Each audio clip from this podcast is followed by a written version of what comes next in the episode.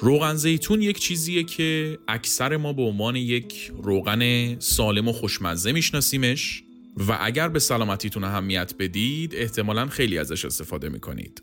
و اگه ازتون بپرسم که تا حالا روغن زیتون خوردید یا نه جوابتون یک بله محکم و قطعیه.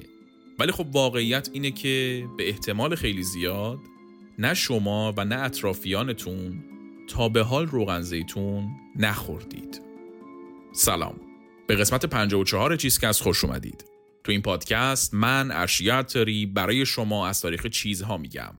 چیزایی که زمانی استفاده نمی کردیم امروز استفاده می کنیم و شاید در آینده هم ازشون استفاده بکنیم.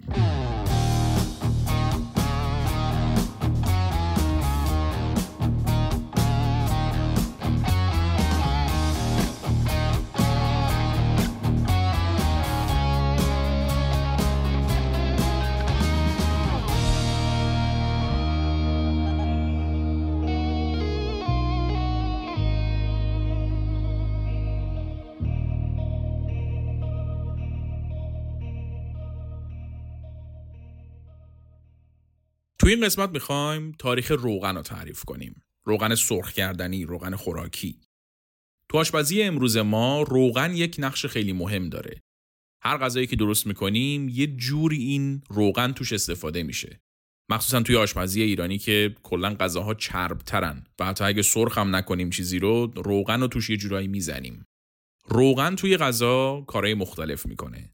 البته بهتره بگیم که چربی کارهای مختلف می‌کنه. چیکار می‌کنه چربی؟ ساده ترینش اینه که از چسبیدن غذا به ظرف جلوگیری می‌کنه. اما تنها کارش این نیست دیگه اگه این بود که صرفا یه دونه ظرف تفلون استفاده می‌کردیم و دیگه روغن نمی‌زدیم دیگه. چیکار می‌کنه غیر از این؟ اولا نسبت به اطرافش گرمای بیشتری توی خودش نگه میداره. پس در نتیجه از ظرف داغتر میشه و اینطوری میشه غذا رو سرخ کرد، برشته کرد.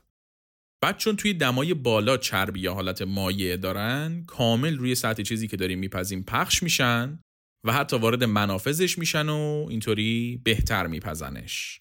علاوه بر اینا چربی مزه رو خیلی بهتر منتقل می‌کنه. شما اگه یه ظرف آب داشته باشی و یه ظرف روغن بعد توی هر دوی اینا به یک اندازه ادویه بریزی اون روغنه خیلی بیشتر مزه ادویه میده. در نتیجه روغن توی غذا کاری می‌کنه که ما مزه غذا رو بهتر احساس بکنیم.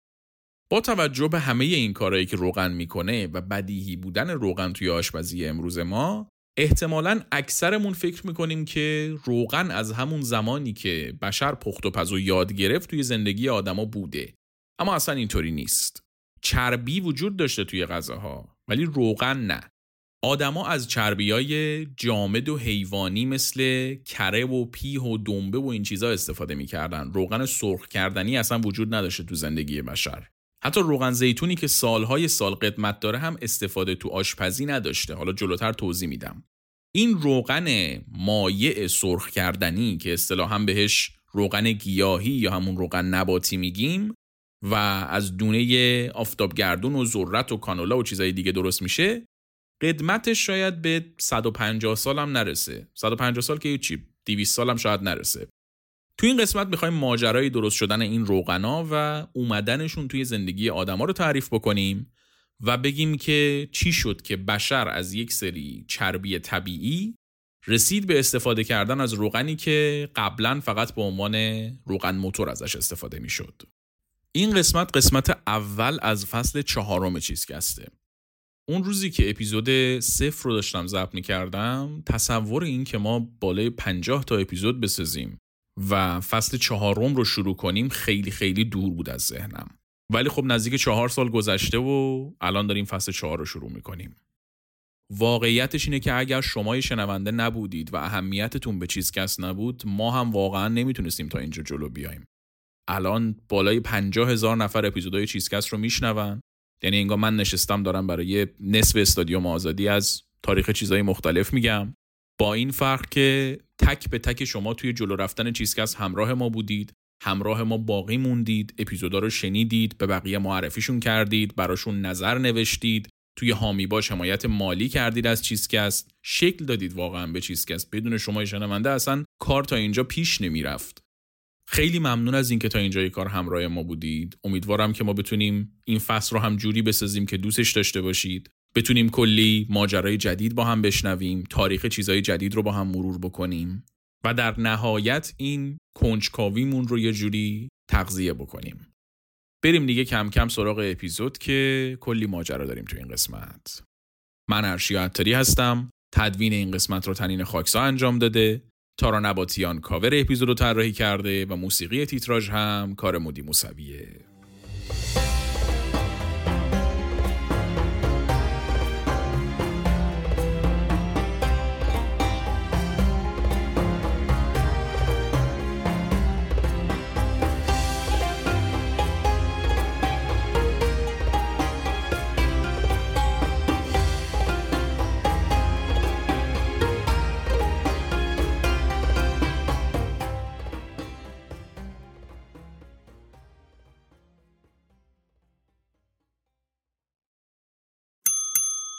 اسپانسر این قسمت چیزکست خانه مدیاست. خانه مدیا یا Media Sources به طور تخصصی کار تأمین و خرید فضای رسانه های تبلیغاتی رو انجام میده و سالهاست داره در زمینه تعامل بهینه با رسانه های آنلاین و آفلاین و شبکه های تبلیغاتی بین المللی، منطقه‌ای و داخلی فعالیت می‌کنه. مجری فروش فضای تبلیغاتی تمام اپیزودهای فصل چهارم چیزکست هم خانه مدیاست. خانه مدیا با بهره گرفتن از دانش حرفه‌ای خودش، کادر مجربش و با استفاده از جدیدترین روش‌های برنامه ریزی در زمینه تبلیغات و رسانه، خدمات تبلیغاتی و با کمترین هزینه و بالاترین میزان تاثیرگذاری متناسب با کسب و کار و بودجه مشتری ارائه میده. اسپانسر این قسمت چیزکست خانه مدیا از وقتی که آدما آتیش رو کشف کردن و فهمیدن که میشه باهاش گوشت و باقی مواد غذایی رو پخت و خوشمزه و سالمتر کرد چربیا توی زندگی ما وجود داشتن. اما خب اکثرا چربی های حیوانی بودن مثل پیه، دنبه، کره و اینجور چیزا. جدای از این چربی های حیوانی که همه جا بودن هر تمدنی با توجه به محیط زندگیش و پوشش گیاهی منطقه یه سری روغنای گیاهی هم داشت. تمدنای آسیای شرقی روغن کنجد داشتن، مدیترانه‌ای مثل رومیا و یونانیا روغن زیتون داشتن، آمریکایی‌ها روغن آفتابگردون داشتن، دنیا آفتابگردون رو تو آب میجوشوندن، روغن رو از روش جمع می‌کردن. اون بر تو آفریقا روغن پالم داشتن که از نخل میگرفتنش ولی خب این روغنا هیچ کدوم برای پخت و پز استفاده نمی شدن. روغن زیتون رو مثلا بیشتر به عنوان نرم کننده پوست و خوشبو کننده و این چیزا استفاده می‌کردن یا مثلا باش صابون درست می‌کردن. یا حتی اگرم می‌خواستن بخورنش خودش رو خالی خالی میخوردن باهاش سرخ نمی‌کردن چیزی رو. یا مثلا روغن پالم رو به عنوان سوخت استفاده می‌کردن توی این چراغای روغنی استفاده می‌کردن. البته که یک استفاده خیلی محدودی هم همه اینا تو آشپزی داشتن. ولی خب انقدر محدود به یک منطقه خاص بود و تو زمانی استفاده می‌شد که چربی های حیوانی دیگه در دسترس نبود نمیشه به حسابشون آورد. کلا نسبت به چربی های حیوانی ترجیح داده نمی‌شدن. گذشت و گذشت تا اینکه رسیدیم به انقلاب صنعتی.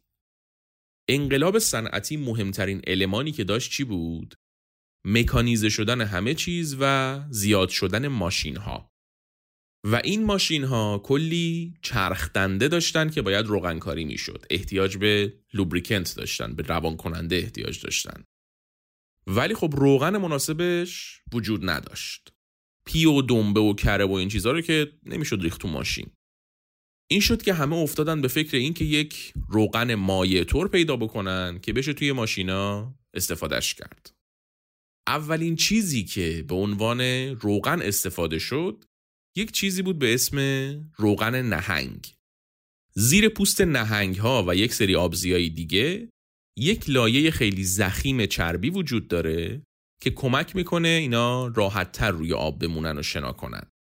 معلوم نیست کدوم شیر پاک خورده ای اولین بار متوجه این لایه چربی میشه و میره به بقیه میگه ولی چیزی که معلومه اینه که اولین روغن هایی که توی ماشین ها استفاده می‌شد همین روغن نهنگ بود انقدر این روغن نهنگ مهم شده بود توی صنایع و خب ماشینا بدون اون اصلا نمی‌تونستن کار بکنن که واسه یک دوره یکی از مهمترین و پولسازترین شغلهای دنیای غرب شکار نهنگ بود. کلی شرکت و آدم بودن که اصلا کارشون این بود که برن نهنگ شکار کنن بیارن روغنش رو بگیرن گوشتش رو یه جور دیگه بفروشن برای یک دوره خاصی از تاریخ نهنگ حتی از طلا هم مهمتر شده بود. یکم که گذشت دیدن نه آقا نمیشه اینطوری. دنیا داشت بیشتر و بیشتر صنعتی می‌شد و نیاز برای روغن به ماشینا هی بیشتر و بیشتر می‌شد. ولی خب یک تعداد خیلی محدودی نهنگ توی دنیا وجود داشت. مگه چقدر نهنگ تولید مثل می‌کردن؟ همون هم تازه داشت منقرض می‌شد با این حجم از شکار. این شد که همه افتادن دنبال یک جایگزین برای این روغن نهنگا. دوباره میگم برای ماشین ها برای استفاده به عنوان لوبریکنت توی ماشین ها تو همین دوران یکی از مهمترین محصولات آمریکا پنبه بود. از قبل از استقلال آمریکا کشت پنبه کم و بیش انجام می‌شد تو زمین های آمریکا ولی بعد از استقلال توجه به پنبه خیلی جدی تر شد. آمریکایی تازه مستقل شده دنبال این بود که سری تو سرا در بیاره و گیلیم خودشو سریعتر از آب بکشه بیرون. این شد که کم کم توجه ها جلب شد به زمینای پنبه جورجیا. اما خیلی business کند و کم بازدهی بود هرچی هم این زمیندارای جورجیا از برده ها کار میکشیدن هم باز یواش پیش می‌رفت. تعداد برده ها رو زیاد می‌کردن هم باز یواش پیش می‌رفت. جدا کردن الیاف پنبه از دونه های پنبه هم کار خیلی زمانبری بود و بازدهی نداشت یعنی اینا باید نیروی انسانی رو همینجوری میشوندن هر نفر یه سری شاخه پنبه می‌گرفت دستش دونه دونه این الیاف رو از دونه ها جدا می‌کرد تا اینکه اواخر قرن 18 یک مخترع آمریکایی اومد و دستگاه پنبه پاک کن رو اختراع کرد. با این دستگاه می‌شد راحت الیاف پنبه رو از دونه هاش جدا کرد و خیلی سریع و پربازده نخ پنبه تولید کرد. این دستگاه همه چی رو عوض کرد. انقدر بازدهیش بالا بود که پنبه رو تبدیل کرد به یکی از مهمترین محصولای آمریکا و جورجیا رو کرد مهد پنبه آمریکا. و خب هرچی تجارت بزرگتر و بزرگتر شد جیب زمیندارا هم پرپولتر شد و بیگاری کشیدن از برده ها هم بیشتر و بیشتر شد. تو تمام این سالهایی که تجارت پنبه داشت رونق می گرفت محصول اصلی نخ پنبه بود و دونه های پنبه دور ریخته می شدن. هرچی تجارت پنبه بزرگتر می شد دونه های بیشتری دور ریخته می شدن و کم کم این حجم زیاد زباله شروع کرد درد سرساز شدن. همزمان با همین قضیه اون ماجرای افول کردن روغن نهنگم اتفاق افتاده بود. جدای از همه اینا جمعیت جهانم زیادتر شده بود بعد انقلاب صنعتی. ماشینا بیشتر و بیشتر شده بودن.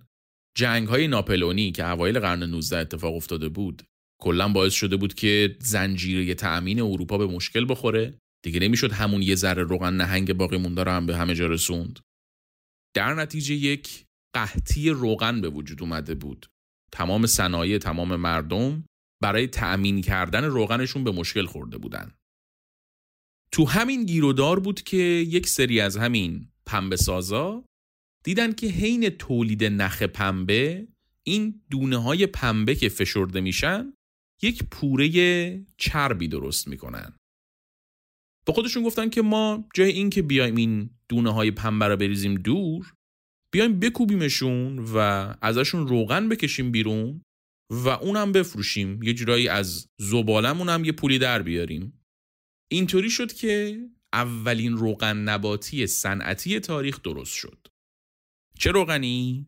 روغن پنبه دانه این روغنه رو البته کسی نمی‌خورد دیگه. گفتم به عنوان روغن روان کننده میریختن تو ماشینا. یه سری استفاده های محدود دیگه هم داشت به عنوان سوخت چراغای روغنی و چیزای دیگه. کسی کلا تصور خوردنش رو هم نمی‌تونست بکنه. حتی جرم بود فروختنش به عنوان خوراکی. یه سری شرکت ها که پیه و دنبه و این چیزا میفروختن اومده بودن روغن پنبه دانه رو با چربی های حیوانی قاطی کرده بودن که بیشتر سود کنن. دولت آمریکا هم بعد این مدت شستش خبردار شد و اومد گفت که یعنی چی روغن موتور میدیم به خورده مردم؟ چربی خوراکی فقط چربی حیوانیه. این روغن گیاهی ها هزار جور سم توشونه پدر بدن رو در میاره. هر کی از این به بعد بیاد روغن نباتی قاطی چربی حیوانی کنه می‌زنیم درش رو تخته می‌کنیم. البته که اشتباه هم نمی‌گفتن روغن پنبهدانه واقعا کلی بلا سر آدم می آورد از ناباروری بگیر تا مشکلات قلبی و کلیوی و کلی چیزای دیگه. به همین منوال یه مدت گذشت تا اینکه اوضاع اقتصادی آمریکا اواسط قرن 19 خراب شد.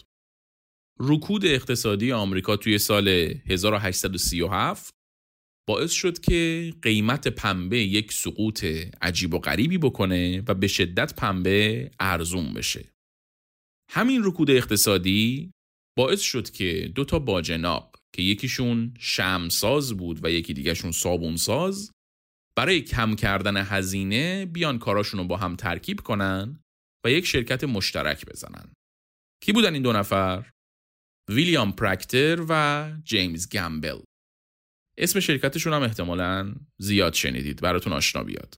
پراکتر اند گمبل همون برند پی که شامپو و صابون و این چیزا داره که از بزرگترین برندهای محصولات بهداشتی دنیاست. اینا اومدن ادغام کردن کاراشونو و شروع کردن به ساختن شم و صابون. و تولید هر دوی این محصولات تولید شم و صابون چی احتیاج داشت؟ چربی. چربی هم که یا باید از پیه و دنبه می اومد و یا روغن زیتون. روغن زیتون که اصلا حرفشو نمی‌شد زد از قدیم محصول گیرون و لوکس بود باید از مدیترانه می اومد که اصلا بینا پولشو نداشتن. پیه و دنبه هم باز به خاطر اوضاع اقتصادی گرون بودن. و این پراکتر گمبلی که اصلا اساس تأسیسش صرف جویی تو هزینه بود نمی‌تونست برای ازشون استفاده کنه. یه مدت از چربی های ارزونتر مثل روغن نارگیل و روغن پالم و اینا استفاده کردن ولی اونا هم باز براشون گرون در می اومد. البته که بیفایده هم نبود براشون دیگه. یک سود خوبی کردن تو این دوران و یک سری تو سرا در آورده بودن و هم صابون سازیشون هم شم سازیشون بالاخره رونق گرفته بود. ولی دنبال این بودن که سودشون رو حد اکثر بکنن. در نتیجه دنبال یک روغن ارزونتر میگشتن. تو همین گیرودارا به ذهنشون رسید که بیان اون روغن پنبهدانه که توی صنعت استفاده میشه رو به عنوان چربی توی صابونا و شماشون استفاده کنن. روغن پنبهدانه خیلی خیلی ارزون بود. اصلا قابل مقایسه نبود قیمتش با بقیه چربیا گفتیم دیگه روغن موتور بود. اصلا باید ارزون می بود که همه شرکت ها و کارخونه ها بتونن تهیهش بکنن.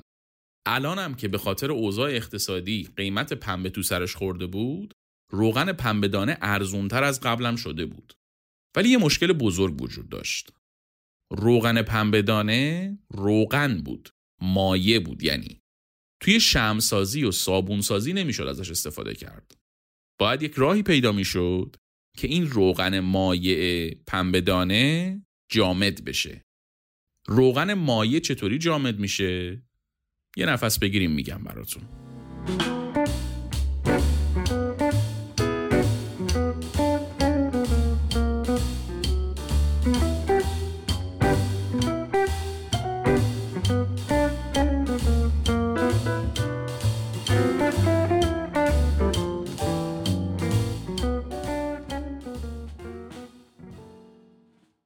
روغنای مایع و جامد فرق اصلیشون توی ساختار شیمیاییشونه.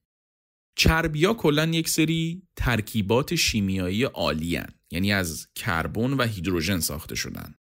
کربنا وسطن و هیدروژنا دورشون. هر کربن جا داره که با چهار اتم دیگه پیوند داشته باشه. اگر کربونا از چهار تا ظرفیتشون استفاده بکنن و پر بکنن اون چهار تا ظرفیت رو اون ترکیب یک ترکیب اشباع شده میشه. کربونه جای چهار تا هیدروژن مثلا به سه تا هیدروژن وصل بشه یک ظرفیتش خالی میمونه و اشباع نشده میشه ترکیبمون. دو خطی میشه پیوند بین کربونا چربی های جامد اشباع شدن سفتن از هر طرف وصلن به هم دیگه.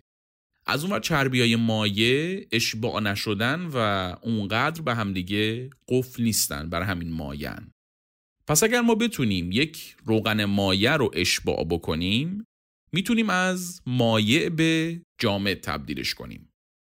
چطوری میشه اشباعش کرد؟ با دادن هیدروژن بهش. هیدروژن میاد اون ظرفیت خالیه رو پر می‌کنه و ترکیبمون اشباه شده میشه.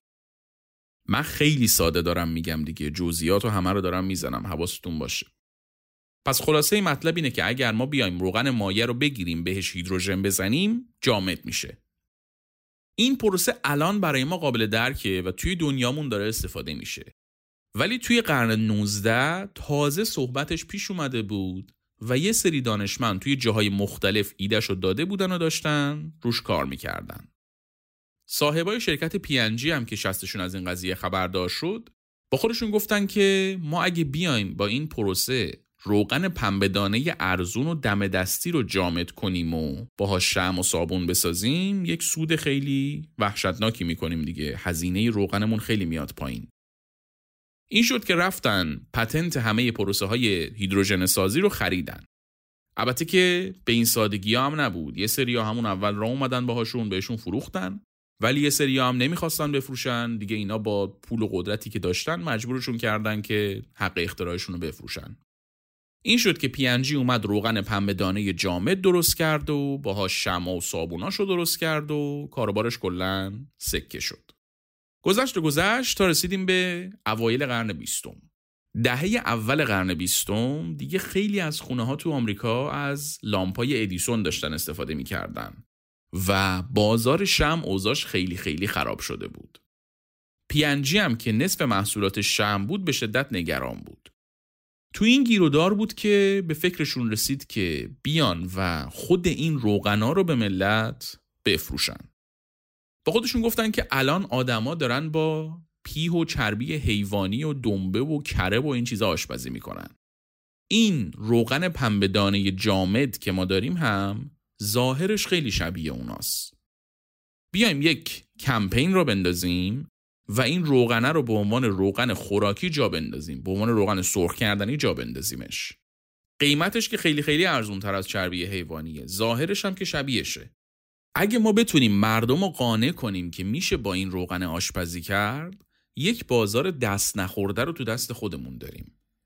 از اونجایی هم که پتنت این پروسه هیدروژنه کردن هم دست خودمونه رسما مونوپولی را میندازیم و دیگه توپم تکونمون نمیده.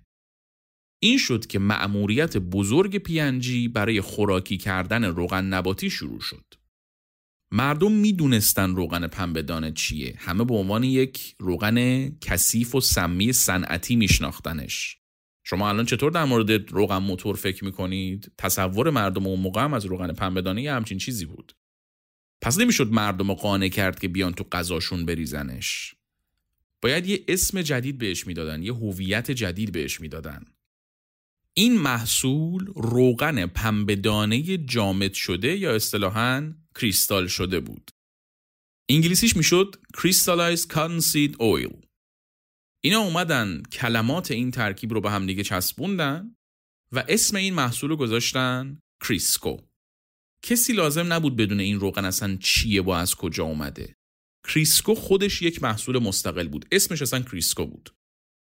بعدش هم اومدن کلی پروسه شیمیایی مختلف روش اعمال کردن که کاملا بیبو و بیمزه بشه که روی مزه غذا تاثیر بد نذاره رنگش هم سفید سفید کردن که کاملا شبیه چربی حیوانی بشه یه استراتژی خیلی هوشمندانه ای هم که به کار بردن این بود که به جای اینکه بهش بگن روغن دانه ای گفتن روغن گیاهی روغن نباتی همین اسم ساده باعث می شد که کلا هویت Crisco از روغن پنبه‌دانه جدا بشه. Crisco گیاهی بود و به عنوان روغن گیاهی هم معرفی شد. این اسم روغن گیاهی یا روغن نباتی هم از همونجا شروع شد. هنوزم که هنوزه ما به همه این روغنا که در اصل از دونه ها و غلات گرفته میشن میگیم روغن نباتی، میگیم روغن گیاهی. اینا که مثلا از کرفس گرفته میشن در صورتی که اینطور نیست هویت Crisco که طراحی شد وقت معرفیش رسید پینجی یک کمپین خیلی عظیم راه انداخت تا Crisco رو به عنوان یک جایگزین خیلی ارزونتر و بهتر برای چربی حیوانی معرفی کنه. یکی از مهمترین کمپینایی که راه انداختن معرفی Crisco به عنوان محصولی بود که زنان مدرن ازش استفاده می‌کنن. می‌گفتن پی و دنبه و کره و اینا مال زمان قدیمه مال مادر بزرگای شماست مال قشر بی کلاسه شما زنان مدرن هستید شما اتومبیل دارید شما برق دارید شما یک فرقی باید با مادرها و مادر بزرگاتون داشته باشید دیگه. تفکرات پوسیده اونا رو که نباید ادامه بدید. زن مدرن Crisco استفاده می‌کنه. حواسمون هم هست دیگه. داریم در مورد اوایل قرن بیستم صحبت می‌کنیم. تصور اینجاست که کلا آشپزی رو فقط زنان انجام میدن. برای همین کمپین کلا زنان رو هدف گرفته. یه سری کمپین های دیگه از اون ور روی جامد بودن و موندگاریش تاکید داشتن. یه ویژگی خیلی مهمی که Crisco داشت این بود که جامد بود و جامد هم میموند. تا زمانی که شما این رو نمینداختید توی مایتابه آب نمی‌شد. به خاطر اینکه اشباع شده بود و کلی پروسه شیمیایی توش انجام شده بود تو دمای اتاق همیشه جامد بود و به همین خاطر عملا فاسد نمی‌شد و می‌شد خیلی طولانی ازش استفاده کرد.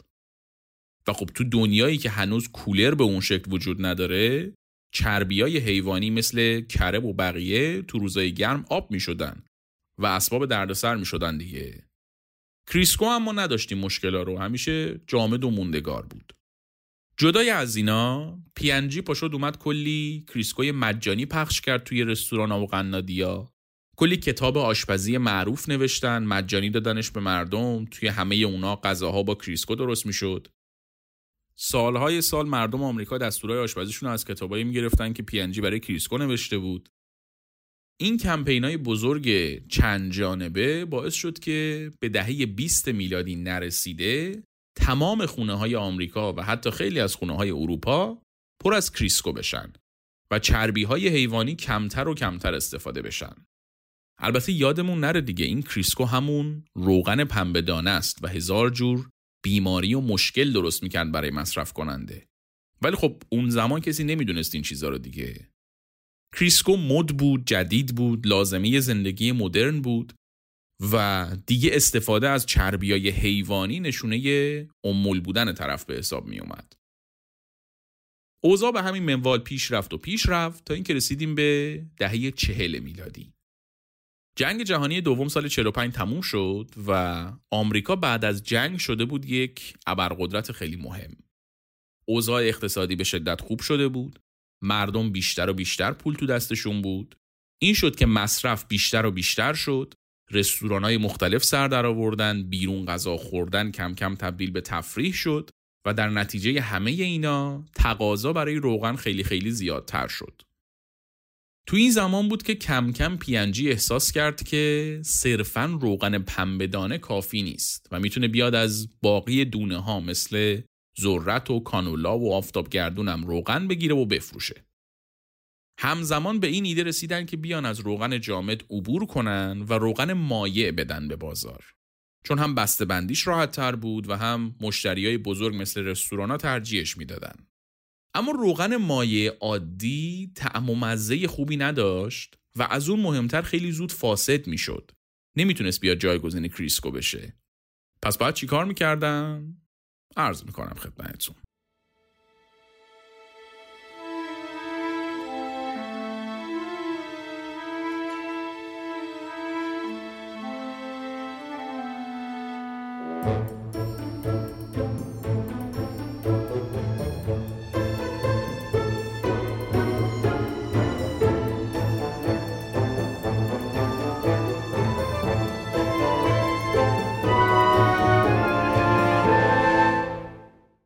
روغنای مایع دونه ای مثل روغن ذرت و آفتابگردون و اینا از زمانهای قدیم وجود داشتن بین مردم بومی آمریکا و از همون قرن 19 هم حالت کارخونه ایشون تولید شده بود تو بازار بودن. شرکت های دیگه که رقیب پی بودن تولیدشون کرده بودن. ولی اصلا مشتری نداشتن کسی نمیومد بخرتشون. یه دلیلش همون فاسد شدنشون بود. یه دلیل دیگه هم ظاهرشون بود. گفتیم دیگه مردم روغن مایع رو روغن موتور می‌دونستن. کسی تو غذاش نمیریخت. اصلا یه دلیل این که Crisco تونست گل بکنه این بود که جامد بود. شبیه کره و چربی حیوانی بود که آدما به خوردنش عادت داشتن. اما کم کم دیگه وقت تغییر رسیده بود. نزدیک چهل سال از اولین عرضه Crisco گذشته بود و نسل جدید دیگه چربی حیوانی رو یادشون نبود. پس می‌شد قانشون کرد که روغن مایه هم خوردنیه. کافی بود طعم و مزه و قیافش رو خوب کنن و ماندگاریش رو زیادتر کنن. واسه طعم و مزه و قیافش کلی پروسه شیمیایی تعریف کردن که بیبو و بیمزه میکردشون شفاف می‌کرد روغن رو ظاهرش رو خوب می‌کرد. اما اصل شعبده بازی سر زیاد کردن ماندگاریش بود. PNG تو دهه چهل اومد اون پروسه هیدروژن کردن رو به شکل ناقص انجام داد تو روغنا.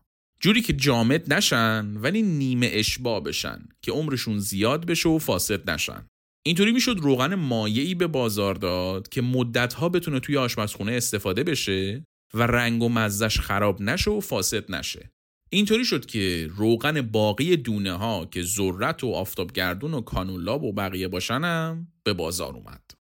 یواش یواش توی دهه 50 و 60 میلادی برندای فست فود هم سر کلشون پیدا شد و روغنای مایع اینطوری که خیلی خیلی ارزون بودن شدن پایه و اساس این رستوران ها. و جالبی قضیه هم اینجاست که تا عواست دهه 60 کسی اصلا به اون شکل نمی‌دونست که روغنای صنعتی اینطوری چقدر ضرر دارن. کسی اصلا فکر نمی‌کرد روغن ضرر داشته باشه. در واقع چون مصرف روغن درجا ضرر نمی‌زد و توی بلند مدت باعث کلسترول و سکته و مشکلات دیگه می‌شد باید یه 40 50 سالی میگذشت تا تاثیراتش دیده بشه. واسه همین به دهه 50 و 60 میلادی که رسیدیم یواش یواش تأثیر این مصرف بیرویه روغنای صنعتی یا حالا اصطلاحا گیاهی به چشم اومد. شروع همه اینا هم از یک اتفاق مهم توی سال 1955 بود. سال 55 آیزنهاور رئیس جمهور آمریکا دچار یک حمله قلبی میشه که ازش جون سالمم به در می‌بره. اما این اتفاق توجه ها رو به سمت بیماری های قلبی جلب می‌کنه تا قبل از اون سکته قلبی اونقدر دلیل مرگ رایجی نبود. خیلی آدما از سکته کردن نمی ترسیدن اصلا آدما بهش فکر نمی‌کردن چون خیلی کم اتفاق میافتاد. ولی خب گفتم که تاثیرات اون تغییر تغذیه مردم بعد از چند نسل خودشون نشون میده. تو دهه پنجاه میلادی آروم آروم آمار سکته های قلبی بالا و بالاتر رفت. وقتی هم که آیزنهاور سکته کرد دیگه هر کس که کلمه سکته را هم نشنیده بود فهمید سکته چیه. آیزنهاور بود دیگه کم کسی نبود که. فرمانده متفقین تو عملیات نورماندی رئیس جمهور سوپر محبوب عموی خندان آمریکایی‌ها. این آدم وقتی سکته کرد قضیه خیلی جدی گرفته شد. این شد که تحقیقات روی علل بیماری های قلبی جدی گرفته شدن و یواش یواش انگشت اتهام رفت سمت روغنها و چربیها. دهه 60 پر بود از مقالات علمی مختلف که نشون می‌دادن چربی و روغن چه بلایی سر سیستم قلب و عروق میاره و کلا چقدر ضرر داره. همین زمان بود که یک مؤسسه غیر انتفاعی به اسم انجمن قلب آمریکا یه سری مقالات دیگه منتشر کرد. مقاله هایی که توشون می‌گفت دلیل اصلی بیماری های قلبی های اشباع شده مثل های حیوانی و کره و ایناست و بهترین راه مبارزه با بیماری های قلبی اینه که جای اینکه چربی حیوانی بخوریم از روغنای گیاهی استفاده کنیم. روغنای گیاهی هم یعنی همین روغنای process شده ذرت و کانولا و سویا و اینا دیگه. یعنی رسما داشت می‌گفت برای اینکه با سکته مبارزه بکنید روغن نباتی بخورید. این انجمن انقدر نفوذ پیدا کرد و انقدر اعتبار گرفت که عملا همه اون مقالات و توصیه های علمی دیگر رو کنار زد و حرفش شد سند. و همه هم پذیرفتن که روغن مایع گیاهی بهتر از کره و روغن حیوانیه. اما چیزی که هیچ کس بهش توجه نکرده بود و تا سالهای سال هم فاش نشد این بود که این انجمن قلب آمریکا خرجش رو از همون شرکت پی می گرفت همون سالا چند میلیون دلار پی fund داده بود به اینا برای تحقیقاتشون. و عملا با این مقالات اصطلاحا علمی بازی رو به نفع خودش تغییر داده بود پی انگشت اتهام رفت سمت روغنای حیوانی و این روغن مایع process شده اصطلاحا گیاهی شد ناجی قلب آدما. حالا خیلی هم تئوری توطئه طور حرف نزنیم دیگه. کره و روغن حیوانی هم چیزای خوبی نیستن برای بدن. ولی دیگه از روغنی که اون زمان بدون هیچ نظارتی با هزار تا پروسه شیمیایی تولید می‌شد بهتر بودن دیگه. سالها از این ماجراها گذشت و گذشت و کلی آدم به خاطر این رژیم پرچرب جونشون از دست دادن تا یواش یواش گندش در اومد که آقا این روغنای process شده درسته مثل کره و روغن حیوانی سنگین و درشت نیستن ولی یه چیزی توشون هست که هزار برابر از چربی اشباع شده بدتره. چی؟ trans fat چربی ترانس. چربی ترانس یک نوع چربیه که مخصوصا حین همون پروسه هیدروژنه کردن به وجود میاد. یعنی وقتی که ما داریم روغنای دونه ای رو نیمه اشباع می‌کنیم که موندگاری بهتری داشته باشن به دست خودمون این چربی ترانس رو به وجود میاریم. روغن ذرت و آفتابگردون و بقیه هر چی هم که باشن باز یه چیز طبیعی هن. از یه دانه طبیعی گرفته شدن. اگه همون زمان که روغن گرفته میشه مصرف بشن خیلی خیلی کم ضررشون. ولی خب تو مقیاس صنعتی که نمیشه روغن همون زمان مصرف بشه. باید هیدروژنشه که عمرش طولانی بشه و در نتیجه چربی ترانس توش به وجود میاد. و این چربی ترانس همون چیزیه که پدر سیستم قلبی عروقی ما رو در میاره. تو دهه 80 میلادی یواش یواش اسم چربی ترانس و ضرراش به گوش مردم رسید و دیگه اون نگاه مثبت رو آدما نداشتن به روغن نباتی. تو همین زمان بود که یک روغن دیگه ای اومد این آدمای نگران رو آروم کرد و مثل بمب توی دنیا ترکید چیو میگم؟ روغن زیتون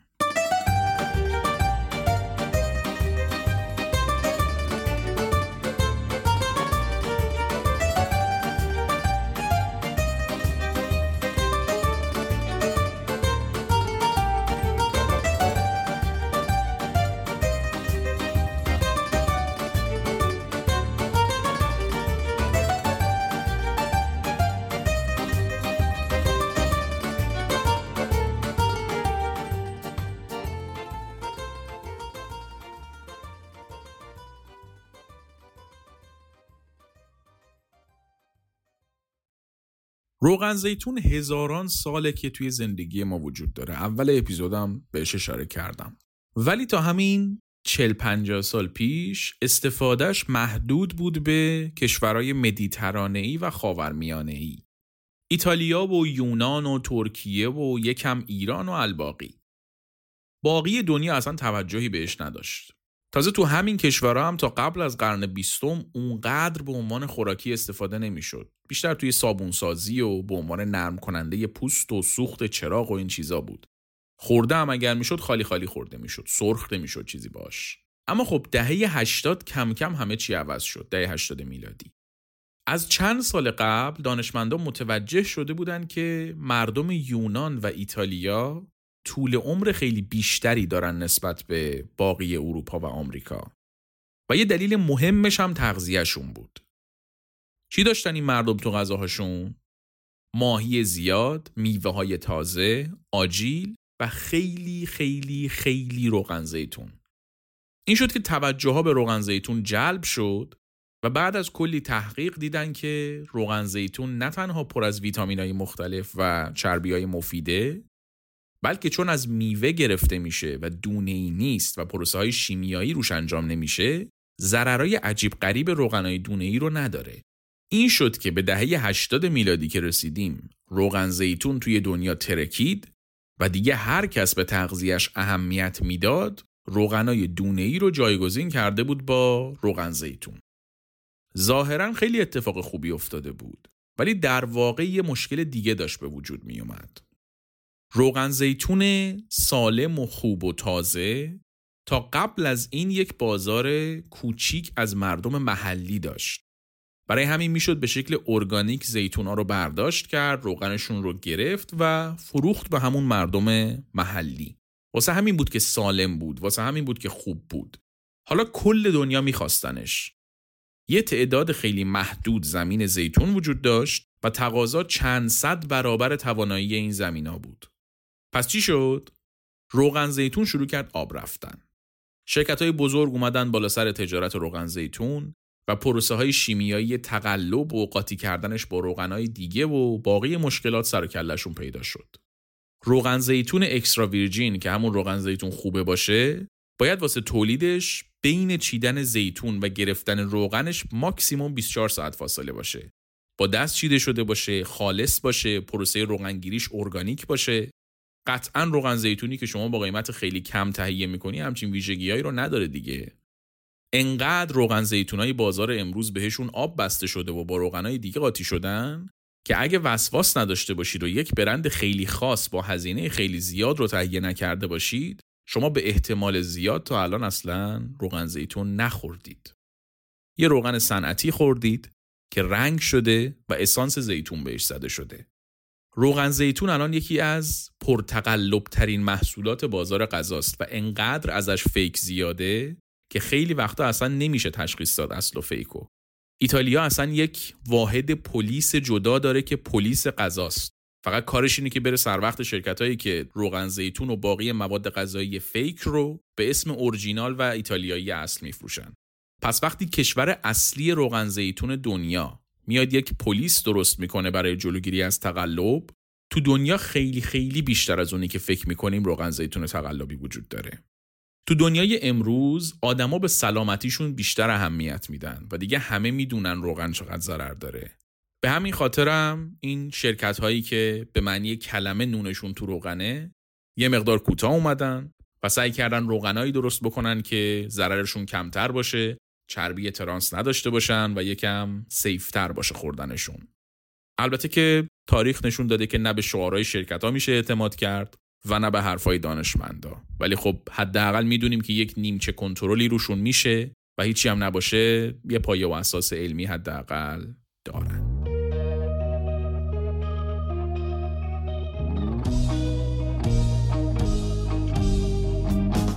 چیزی که شنیدید قسمت 54 چیزکست و قسمت اول از فصل چهارم چیزکست بود.